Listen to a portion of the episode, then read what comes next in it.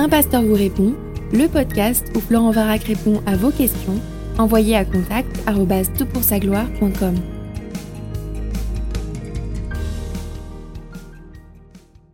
La question de ce podcast est la suivante. Bonjour Florent, je passe par le site car je me dis que cette question intéressera peut-être d'autres personnes.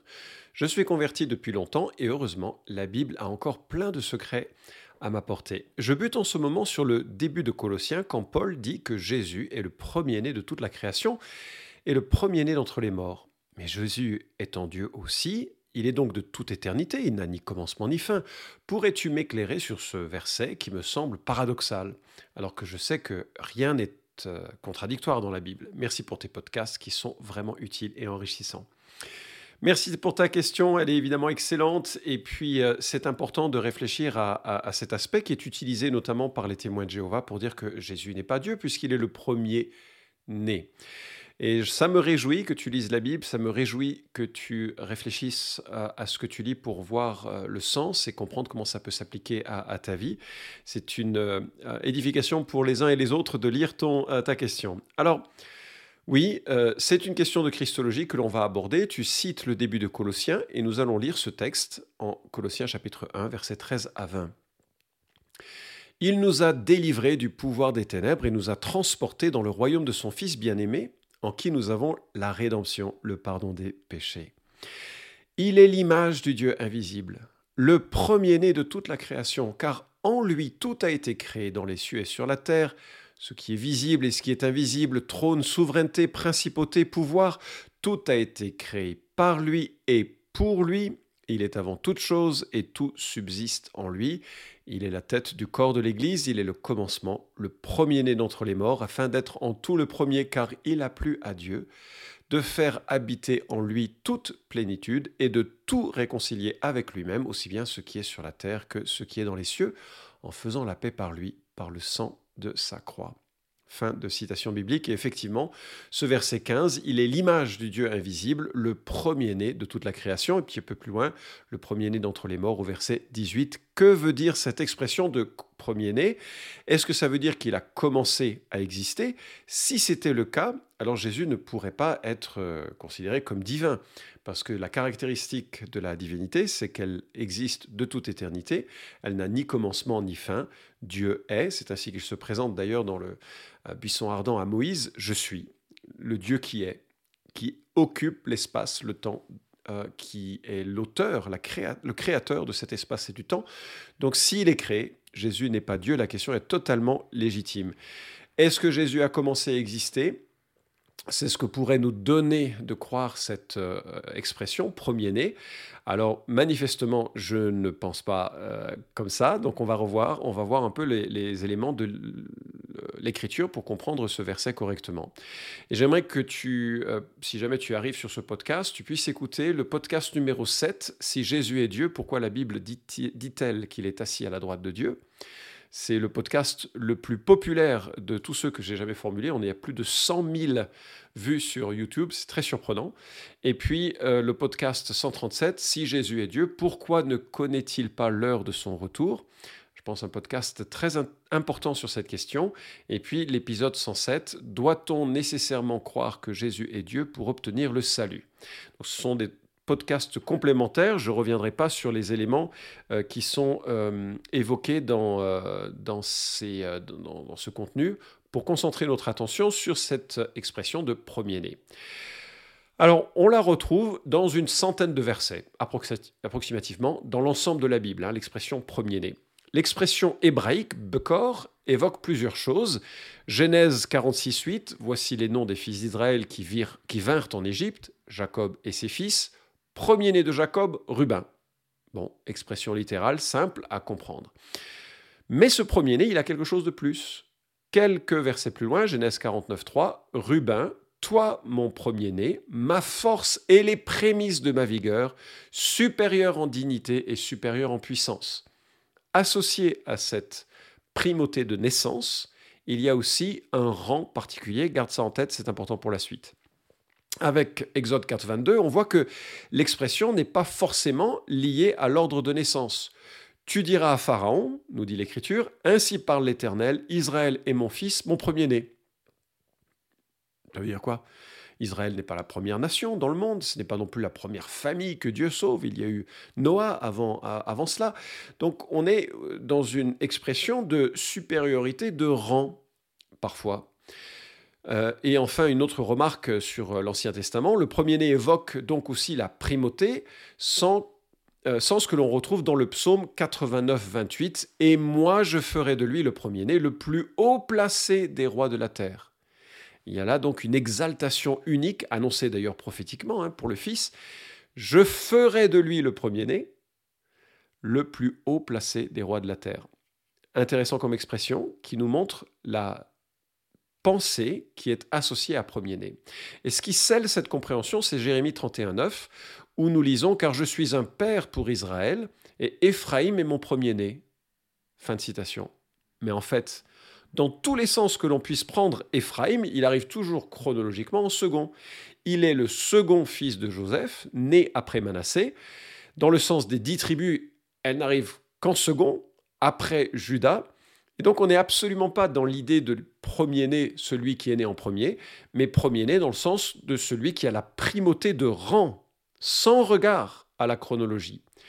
Et on peut signaler deux versets où on voit que le sens de l'expression est vraiment métaphorique pour euh, montrer euh, la, le premier de.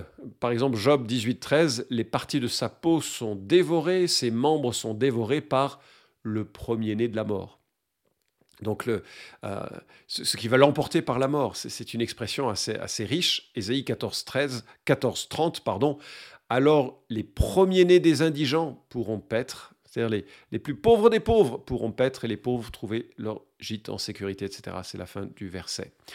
Donc, euh, je reprends le dictionnaire publié chez Logos, un logiciel de, la Bible, et dans ce dictionnaire, nous lisons que ce terme avait d'importantes implications sociales dans le Proche-Orient ancien, car le fils premier-né avait droit à certains avantages, comme une double part de l'héritage, une bénédiction privilégiée, le droit de diriger et le droit de s'asseoir, en raison de ces privilèges, l'ordre de naissance était souvent une source de discorde dans les récits patriarcaux, notamment dans les récits d'Ésaü et de Jacob, et des deux fils de Joseph.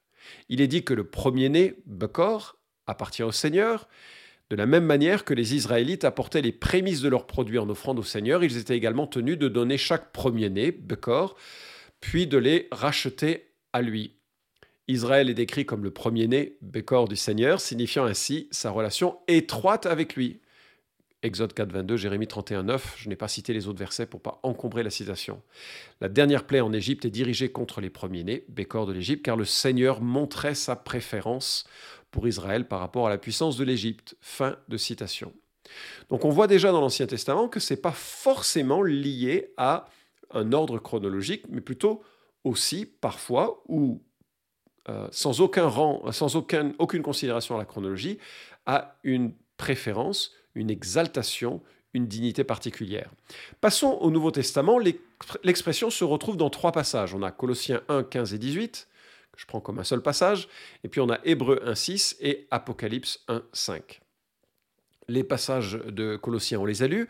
Hébreux 1, 6 nous dit Et quand de nouveau il introduit le premier-né dans le monde, il dit que tous les anges de Dieu l'adorent proskuneo, proskuneo en grec, adorer. Euh, je sais que les traductions du Monde Nouveau, hein, de Témoins de Jéhovah, parlent de rendre hommage, mais c'est vraiment une, pirouette parce que c'est le même terme adorer qui se retrouve euh, pour dénoter l'adoration envers Dieu et l'adoration euh, envers ce premier-né. Et là, il est dit que tous les anges de Dieu l'adorent, rendent plus qu'un hommage, mais se prosternent et le considèrent comme divinité. Apocalypse 1.5, de la part de Jésus-Christ, le témoin fidèle, le premier-né d'entre les morts et le souverain des rois de la terre. Dans quel sens faut-il comprendre? Dans le sens de celui qui naît en premier ou dans celui qui a la prééminence sur tout? Euh, La réponse est dans les textes que nous avons lus. Déjà, il y a l'idée de l'image de Dieu en Colossiens. Euh, alors, quand on lit image de Dieu, il y a une sorte euh, d'idée préconçue qui est celle du miroir. Et cela fausse un peu notre compréhension parce qu'on imagine quelqu'un et son image dans un, miroir, sa, représentation plastique. Mais en fait, la notion d'image dans la Bible n'est pas de ce seul ordre. Euh, comme le dit Daniel Furter dans son commentaire publié chez Edifax sur Colossiens, dans la pensée grecque, l'image participait à la nature de l'objet et en était une émanation. Alors que veut dire que Jésus est l'image de Dieu? Eh Bien, il faut mettre cette notion en lien avec une autre notion de Dieu qui n'est pas très euh, énoncée ces derniers temps dans le monde évangélique, c'est que Dieu est invisible. L'invisibilité de Dieu, c'est une doctrine qui nous montre que Dieu ne peut pas être vu dans sa globalité, dans son essence. Un Dieu infini ne peut pas être observé par les yeux d'un être fini. C'est une impossibilité. Dieu est invisible à nos sens communs, parce qu'il est esprit déjà, parce qu'il est immense ensuite, et parce qu'il est d'une essence fondamentalement autre, étrangère à l'ordre créé. Euh, Grudem définit ainsi l'invisibilité. Nous ne serons jamais en mesure de voir la totalité de son essence, l'ensemble de son être spirituel. Cependant, Dieu se montre à nous à travers les choses visibles qu'il a créées. Et il y a une chose qui rend Dieu visible. Jésus. Jean 1,18. Personne n'a jamais vu Dieu. Personne n'a jamais vu le Père. Jean 6,46. Paul parle d'un roi éternel, immortel, invisible, 1 Timothée 1,17, qui habite une lumière inaccessible que nul homme n'a vu ni ne peut voir, 1 Timothée 6,16. Comment voir Dieu? Ben, Par Jésus-Christ. C'est lui qui révèle pleinement ce qui est Dieu. Lorsque le Fils de Dieu s'incarne sur terre, il y a là une présence supérieure à toutes les théophanies de l'Ancien Testament, supérieure à toutes les révélations de tous les temps, en sorte que quand Jésus euh, en parle, il dit, Celui qui me contemple, contemple celui qui m'a envoyé. C'est énorme comme propos. Jean 12, 45. Et celui qui m'a vu a vu le Père. Jean 14, 9. De quoi se faire lapider pour blasphème. Et à plusieurs reprises, euh, Jésus affirme en des termes euh, très clairs sa divinité, mais au point que les gens veulent ramasser des pierres pour le lapider. Lui donc, il est l'image, la révélation de Dieu même. C'est ce que précise Philippiens 2.6 qui dit, lui dont la condition était celle de Dieu, il n'a pas estimé comme une proie à arracher d'être égal avec Dieu.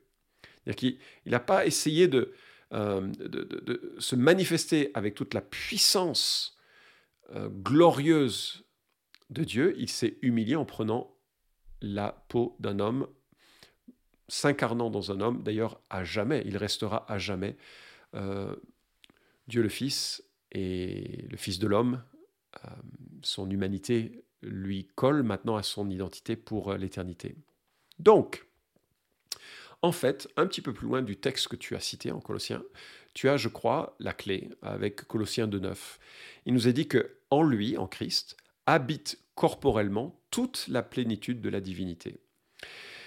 Et euh, on a en la personne de Jésus-Christ l'expression même de la divinité. On voit Jésus, on voit le Père. On voit suffisamment de ce que l'on a besoin de voir, et bien sûr, quand on sera dans le ciel à contempler sa gloire, on verra euh, alors à ce moment-là des, aspects qui, étaient masqués par son incarnation, un peu comme euh, il l'a un peu dévoilé au moment de sa transfiguration. Nous, le verrons tel qu'il est dans, sa gloire. Mais euh, il est lui la, la, révélation. Et en ce sens-là, il est le premier-né de toute la création, parce que il est supérieur à toute la création. Il est bien au-dessus de toute la création, et il est bien au-dessus de tous ceux qui sont morts, morts ressuscités. Il est le premier, le grand, le tout-puissant, etc. Et c'est très compatible avec ce que nous dit Hébreu chapitre 1 verset 6, quand de nouveau il introduit le premier-né dans le monde, il dit que tous les anges de Dieu l'adorent. J'ai dit que ce texte se retrouvait en Apocalypse chapitre 1, et voilà comment le texte continue après avoir énoncé, avancé, euh, parlé de, euh, Jésus, le premier-né. Il est dit au verset 7, Voici qu'il vient avec les nuées. Tout homme le verra, même ceux qui l'ont percé, et toutes les tribus de la terre se lamenteront à son sujet. Oui, Amen, je suis l'alpha et l'oméga, dit le Seigneur Dieu, celui qui est, qui était et qui vient le Tout-Puissant. Jésus revient, lui qui est le premier-né d'entre les morts, et comment se présente-t-il? Verset 1, euh, chapitre 1, verset 8 de Apocalypse, Je suis l'alpha et l'oméga, dit le Seigneur Dieu, celui qui est, qui était et qui vient le Tout-Puissant. Euh, et ce Dieu-là, qui est venu pour percer le ciel, percer nos ténèbres, s'intégrer dans notre humanité en tant qu'être humain, il a montré ce qu'était Dieu par une sagesse extraordinaire, par une puissance bouleversante et surprenante, jusqu'à pas simplement guérir, mais même transformer l'eau en vin. Essayer de faire ça le prochain week-end, ce sera compliqué. Il a manifesté une, une compréhension de l'écriture et, du plan de Dieu qui, qui, dépassait tous les enseignants de son époque. Et il a manifesté une vie moralement droite, absolue, en sorte que trois ans après le début de son ministère, il se présente comme l'agneau de Dieu sans tache, un agneau qui va être sacrifié pour le péché des hommes et des femmes. Et cet agneau ne peut être acceptable que, effectivement, s'il est parfait. Aucun être humain euh, ne peut avoir cette perfection. Et il est euh, euh, en cela le, Dieu qui s'incarne pour vraiment nous prendre dans ses bras, nous pardonner nos offenses et nous conduire dans la maison du Père. Il nous prépare en ce moment une place pour que nous soyons avec lui. Et cette promesse n'aurait pas beaucoup de, euh, de, force s'il n'était pas capable lui-même de l'accomplir par la, la primauté de sa personne. Jésus, premier-né de toute la création, c'est-à-dire le plus grand dans toute cette création. Celui qui existe de toute éternité, mais qui prend forme à un moment donné sous forme humaine pour pouvoir attester de la réalité euh, de Dieu et de son, amour pour, euh, pour nous. Ça, c'est la bonne nouvelle vraiment qui est associée à, la personne de Christ. Et j'espère que euh, vous êtes rassuré ou tu es rassuré par rapport à Colossiens chapitre 1 et que tu vois les différents sens possibles de, de l'expression et que cela te, te permet de, de voir en, en Jésus cette euh, cette deuxième personne de la Trinité qui nous révèle le Père et qui nous annonce le Saint-Esprit qui viendra ensuite en Actes chapitre 2 pour euh, appliquer les, bénéfices de euh, l'œuvre du salut que Jésus a accompli sur la croix dans la vie de ceux qui croient. Juste une dernière précision, bien sûr. Jésus qui meurt sur la croix, en substitut pour nos péchés, doit être parfait, aucun être euh, n'aurait cela, mais il doit aussi pouvoir devenir péché pour nous avec toute l'immensité de la crasse humaine. Et là, on est dans une dimension que seul Dieu peut porter, et puis quelque part que seul Dieu peut porter moralement. C'est-à-dire qu'il serait amoral que euh, Dieu fasse porter sur un être créé le travail, euh, enfin la besogne sale d'une autre partie de la création mais il montre la, puissance de son amour et la puissance de sa justice en permettant que son euh, Fils porte notre culpabilité à la croix. Seul lui-même peut porter la culpabilité au nom de lui-même, accomplir ainsi toute justice et puis aussi permettre un salut qui est complet. J'espère que c'est le cas de ta confiance dans ce que Jésus est et a fait. Et puis, euh, euh, sinon, il faut continuer de lire. Colossiens est rempli d'informations pertinentes et, euh, magnifiques sur la manière d'être sauvé et les bénéfices qui sont associés au salut que Dieu nous accorde en Jésus-Christ. Merci de nouveau pour ta question. Vous pouvez suivre cette chronique hebdomadaire Un pasteur vous répond sur SoundCloud, iTunes et Stitcher. Retrouvez les questions déjà traitées sur toutpoursagloire.com. Si vous aimez ce podcast, merci de le partager sur les réseaux sociaux et de laisser une note sur iTunes. À la semaine prochaine!